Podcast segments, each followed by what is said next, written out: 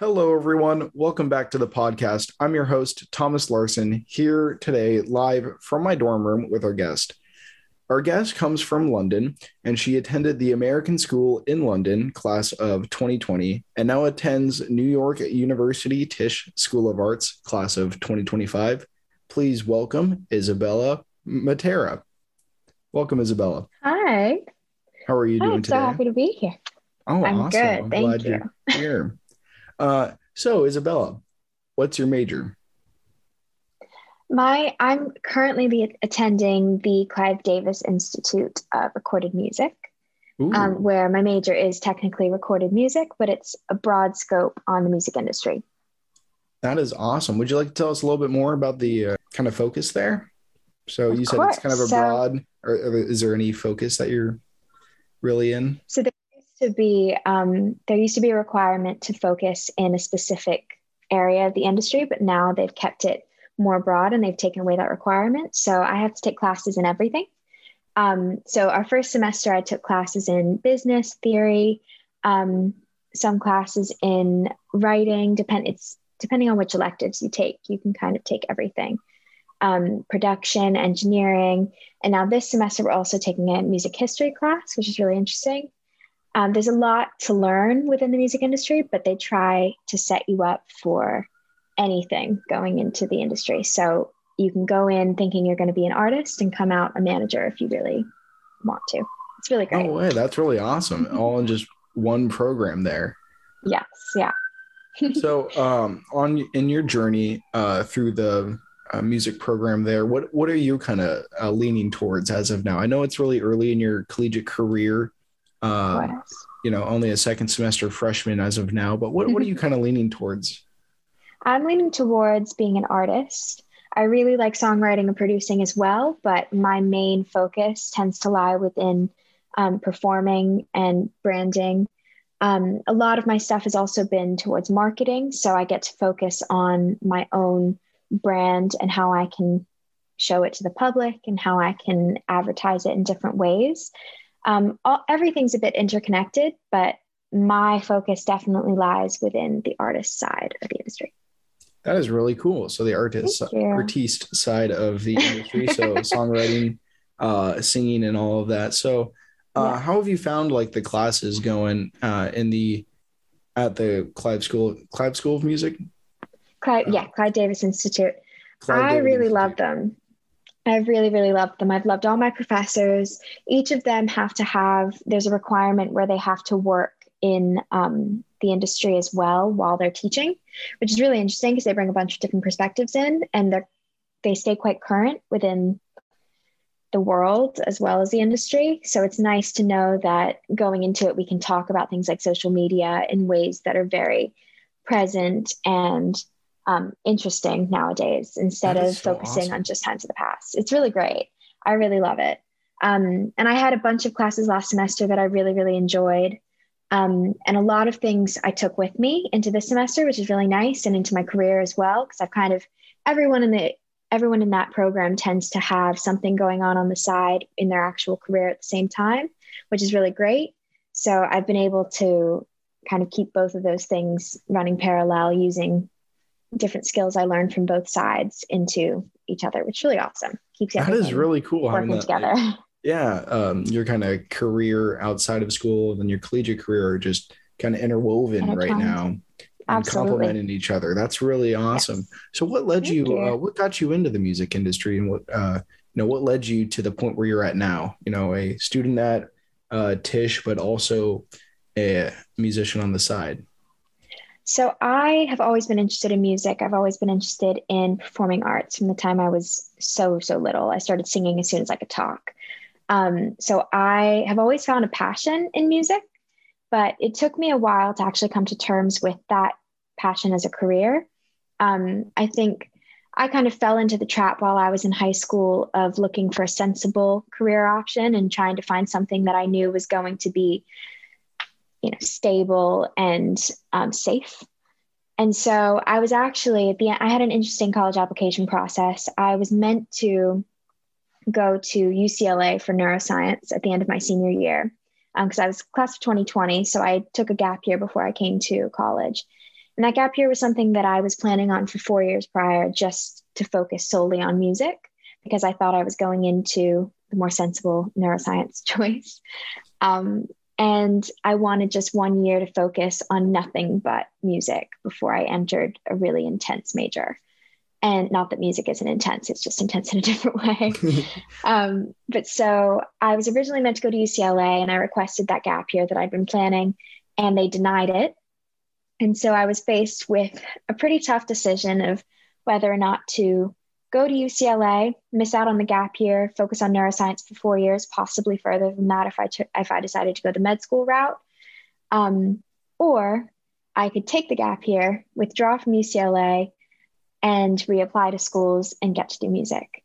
I ended up going with the latter, um, which is how I ended up here, and I'm much much happier for it. I think this is a much more unique and individual path for me. I think it's more suited to my interests and what I really wanted to do in my life. And I think I knew that from a young age, but I found it a little tricky once I got into APs to actually realize that that was still what I wanted to do. Um, but now it's really nice because I got to take that gap year. I got to have a head start um, with everything, and I feel like I'm. I went. I was going into school with a better mindset and in a better place within the industry. Um, that I felt like I could hit the ground running in school while keeping the career alongside it. That is awesome. What a, what a great story. I mean, coming from, you. you. know, I'm going to go do neuroscience and, you know, just take a year for music, you know, on the side, you know, to, absolutely, hey, I'm going to fully do music and I want to live, you know, I'm going to live life yeah. how I want to live it. And that's so cool. Uh, you know, Thank on this you. podcast, we've heard so many stories of people really following their dreams and following their passions and uh, taking that and bringing it into their major. And, you know, that's yeah. one thing I love to talk about on this podcast is people's passions and how do your passions you know, align with your major or are completely opposite? You know, some people exactly uh, go into completely different major than what they really like to do outside and it works for them and other people, you know, align them perfectly. And I think that you've kind of explained that you're pretty aligned up. You're, as you said, they're running Absolutely. parallel with, with one exactly. another. So true. So, in talking about you know the college admission process, and you took a gap year, how was that? Um, how was that different from like taking you know uh, what am I trying to say here? Going straight into school. yeah, going straight into school. How was that? Touch upon that. I think you're our first guest to yes. have taken a gap year. Really? Uh, yeah, on this podcast. So, kind of give some Amazing. perspective on that. Absolutely. I honestly think it was one of the best decisions I've ever made. Um, taking a gap year is pretty common in the UK and I believe Australia as well. Um, but I, I knew that I wanted to start working as soon as possible. I knew, especially in the music industry, that's something that it values the the youth. Um, so I knew that I wanted to get started, and I knew that it was something that I was capable of doing without a degree. So I wanted to kind of get a head start on it. Um, when the pandemic hit, my original plan was to um, travel, but that changed pretty quickly as soon as I started seeing all the travel craziness that happened at the very beginning of the pandemic. Because um, it was still fresh in the early days, we didn't even have testing in the UK at the time. So my my plans have changed pretty drastically, but I think it's really underappreciated just how much you learn when you're actually in a space and doing something for real instead of just studying what you would be doing. And I think I've learned that a lot this year, especially if I had just come here, I would have learned the basics, but I, I would have had to actually use it in practice to really let it set in.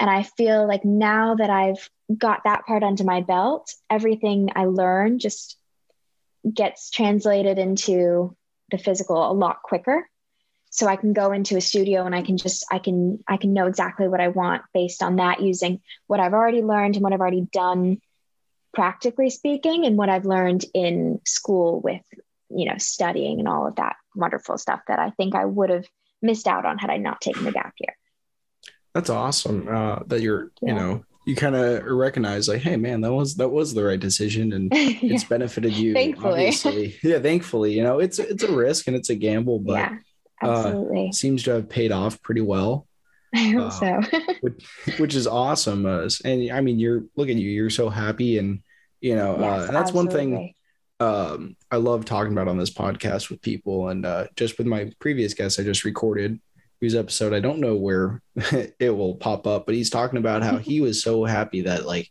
he's found a place where he belongs. You know, he yeah. found a major where he belongs, and I feel like that's Mhm. such an important thing. And it's so it makes me happy to see other my other friends and other people I know that are like truly like, hey, yeah, this was this was it, because you never know what life will take you and what decisions you know all decisions have consequences. And you know taking that gap year that was a major decision.